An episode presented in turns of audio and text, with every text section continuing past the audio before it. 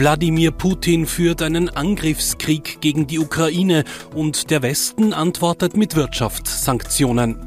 Milliardenvermögen wird beschlagnahmt, Russland kann seine Waren nicht mehr exportieren, die russische Zentralbank nicht mehr auf Währungsreserven zurückgreifen.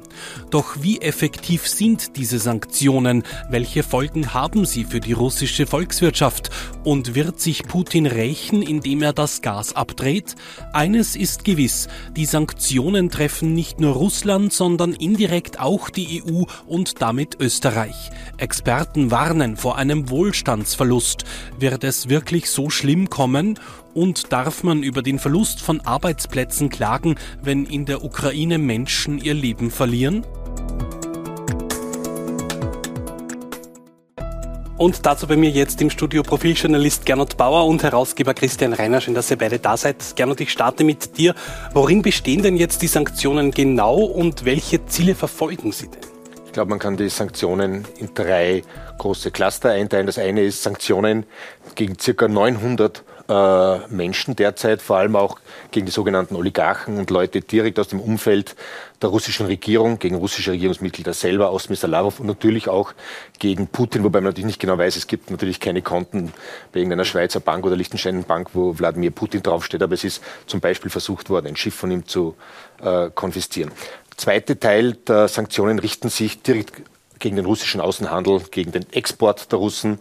Es gibt Importverbote, zum Beispiel darf man nicht mehr russische Kohle einführen in europäische Staaten, auch nicht Holz, auch nicht Zement. Weiter debattiert wird natürlich, ob in der Folge auch Öl und Gas sanktioniert werden soll.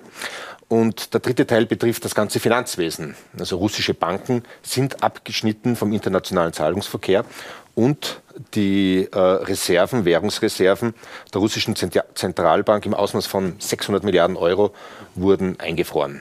Also das ist schon eine ziemliche Armada im Vergleich zu dem, was 2014 nach der Annexion der Krim passiert ist. Also ich glaube, die EU und der ganze Westen, die Vereinigten Staaten, haben da so eine Schock- und Awe-Strategie. Also man will gleich mit der ganzen Bazooka drüber fahren, um die Russen zum Einlenken zu bekommen. Aber das funktioniert halt momentan nicht. Weil wenn das Ziel war, den Krieg zu beenden, der dadurch finanziert wird, durch das Öl zum Beispiel und durch die Gaseinnahmen, das ist natürlich nicht gelungen. Gerade bei Öl und Gas, da schrillen ja unsere Alarmglocken, da werden wir hellhörig, wenn es genau darum geht, dass wir das vielleicht nicht mehr importieren aus Russland. Wie weit werden denn diese Sanktionen tatsächlich gehen? Wird man das wirklich abdrehen und wie weit können die Sanktionen generell noch schreiten? Ich meine, das ist eine gute Frage. Hinter dieser Frage steht auch ein bisschen die Ausrichtung der Titelgeschichte. Wir haben in der Redaktionssitzung lange darüber natürlich diskutiert. Das sind so zwei Aspekte. Das eine ist, was können die Wirtschaftssanktionen in Russland bewirken? Wie sehr kann Wladimir Putin und Russland, der Kreml, da unter Druck kommen und gezwungen werden, den Krieg zu beenden? Und die andere Geschichte, und darauf zielt das ein bisschen auch ab, was du jetzt fragst, ist, was bedeutet das für den Westen, aber auch speziell für Österreich? Es ist kein besonders großes Geheimnis, dass Österreich besonders abhängig ist von den Ölimporten, viel stärker als andere Länder im Westen, warum auch immer in der Vergangenheit, also dass jetzt das retrospektiv als Fehler zu sehen ist oder nicht. Und darum tut sich Österreich da auch ein wenig schwer. Es gibt alle möglichen Crash-Szenarien, was passieren würde, wenn der Westen jetzt sozusagen verzichtet darauf. Nur eine Zahl, der Westen hat seit Kriegsbeginn etwa 20 Milliarden Euro an Russland überwiesen und das natürlich hauptsächlich für fossile Energie, Öl, Gas. Sehr genau kann man das natürlich nicht sagen, was das wirklich bewirkt. Jetzt der Winter vergeht, das heißt, Heizen steht nicht mehr so im Zentrum, aber die Industrie wäre natürlich sehr schnell, sehr massiv betroffen. Und Österreich, ich werde es vielleicht versuchen, auch im Leitartikel irgendwie herauszuarbeiten, hat da auch eine andere Tonalität als andere westliche Staaten. Einerseits reist der Bundeskanzler jetzt übrigens auch mit Kolleginnen von uns nach Kiew, um Solidarität zu zeigen. Andererseits ist jetzt Karl Nehammer mit den Deutschen, aber er vielleicht auch stärker, einer der großen Bremser, der sagt, man könne auf Gas und Öl nicht verzichten. Also ein bisschen eine Doppelstrategie, die auch zeigt, dass Österreich in einer besonders schwierigen Position ist. Eben, und diese schwierige Position möchte ich nochmal hervorkehren. Was wäre denn, wenn kein Gas mehr kommt, auch kein Öl mehr kommt? Wären wir auf sowas überhaupt vorbereitet? Das ist genau der große Streit mittlerweile auch in der Bundesregierung.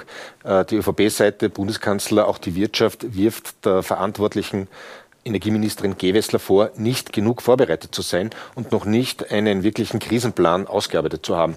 Spricht man mit größeren Industriebetrieben, hört man auch dort, wir wissen nicht, was eigentlich passiert.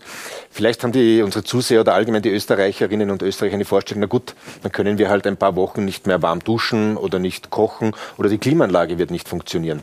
Na, tatsächlich ist es so, dass die Industrie steht. Aber was bedeutet das? Du kannst nicht einfach per Knopfdruck Öfen abschalten bei der Föst und du schaltest die dann wieder auf, sondern teilweise werden auch dort Glasindustrien, so werden Öfen ruiniert, wenn sie nicht mehr laufen. Also da droht auch in Deutschland, ein wirklicher Milliardenschaden. Es gibt Szenarien mit Hunderttausenden Arbeitslosen, die daraus entstehen. In einem ersten Schritt würde das Gas rationiert werden.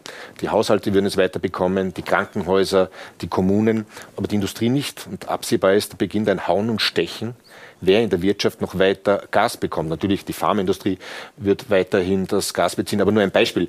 Was brauchst du für Pharmazeutika? Du brauchst Schachteln.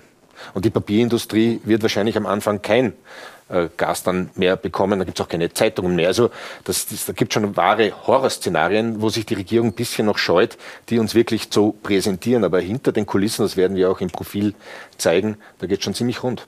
Das ist so die eine Seite, wenn wir sagen, wir importieren nicht mehr. Aber was ist denn auch, wenn Putin weiter provoziert wird mit Wirtschaftssanktionen? Ich nenne es unter Anführungszeichen provoziert. Und wenn er sagt, ja, ab morgen ist der Gashahn zu. Nicht zu beantworten. Wir sind ja eine Zeit lang davon ausgegangen, dass es Wladimir Putin wäre, der den berühmten Gashahn abdreht. Jetzt, ich weiß nicht, was die Leute, mit denen ihr gesprochen habt, so sagt. Es ist nicht sehr wahrscheinlich, dass er von sich aus das machen würde. Wladimir Putin ist ja einer der großen Profiteure, weil die Gas- und Ölpreise gestiegen sind. Das heißt, er bekommt durch den Krieg nicht nur das, was er ohnehin schon bekommen hätte auf Basis der Verträge, sondern bekommt mehr, da die Preise eben gestiegen sind. Also die Menschen, mit denen ich spreche, rechnen nicht damit, dass Wladimir Putin als solcher das jetzt die Zufuhr abdrehen würde. Würde ihm mehr schaden als nützen. Wie würden uns denn noch härtere Sanktionen wirklich auch schaden? Also wenn das jetzt die Spirale, die dreht sich ja gerade nach oben, da scheint irgendwie auch kein Deckel noch erreicht zu sein. Immer mehr Drohgebärden gibt es ja auch seitens der EU und seitens der USA in Richtung Russland. Wo siehst du da eine Obergrenze auch? Ich glaube, die Obergrenze kann man gar nicht abschätzen zum jetzigen Zeitpunkt. Was man sagen kann, ist, wir müssen uns darauf einstellen, dass unsere Inflation vielleicht noch höher wird, weil die Energiekosten noch höher werden. Es wird auch unsere Exportwirtschaft extrem leiden. Die können in dem Fall den ganzen Markt weg, wie Russland. Natürlich nicht. Russland ist ungefähr unser 5-6 größter Handelspartner. Also unmittelbar ist das jetzt keine riesige Katastrophe, aber für manche Sektoren schon. Also Banken sind in Russland wirtschaftlich engagiert. Aber am Ende, in einem halben Jahr, werden wir sehen. Es kann sein, dass das Ganze in 2 Monaten vorbei ist, dann werden natürlich die Sanktionen noch weitergehen. Aber es gibt halt wirkliche, ich möchte nicht ein Armageddon-Szenario nennen, aber wir werden uns darauf einstellen müssen, dass die Zeiten schwerer werden. Allerdings, und das ist jetzt mit der großen moralischen Frage, was zählt der Verlust von Arbeitsplätzen gegen den Verlust von Menschenleben? Ja, das ist eine ganz schlimme Diskussion, furchtbare Diskussion, und eigentlich bin ich sehr froh, in dieser Situation nicht Minister oder Regierungschef in irgendeinem europäischen Land sein zu müssen, weil diese Verantwortungsethik gegen Gesinnungsethik, genau darum geht es momentan, und das werden wir natürlich auch in der Profil-Cover-Geschichte herausstreichen. Eine Zahl, vielleicht, der Christian hat es erwähnt, 20 Milliarden Euro bisher an fossilen Einnahmen aus fossilen Brennstoffen geschickt an die Russische Föderation. Gleichzeitig ungefähr geschätzt 1 Milliarde nur an Waffenlieferungen an die Ukraine. Also das zeigt schon ein unglaubliches Missverhältnis hier. Also ein furchtbares moralisches Dilemma für die Politik auch. Abseits davon müssen wir uns wirklich einstellen, dass härtere Zeiten auf uns zukommen. Inwiefern ist denn da die Gesellschaft auch mental dazu in der Lage, das durchzustehen, und wie resilient sind wir denn? Nicht ganz klar. Das zeigt sich ja dann auch, wenn man die österreichische, auch die deutsche Bundesregierung ansieht, dass es nicht so ganz klar ist, wie resilient die Bevölkerung ist und was das bedeuten wird innenpolitisch. Derzeit ist sowohl auf der Ebene Flüchtlinge wie auch bei der Frage Inflation und so weiter, gibt sich die Bevölkerung ja noch relativ gelassen. Es ist nicht, schlicht nicht zu beantworten, weil nicht klar ist, wie so ein Horrorszenario, ob es ein Horrorszenario ist oder ob es milde Probleme geben würde, wie lange das Ganze noch läuft.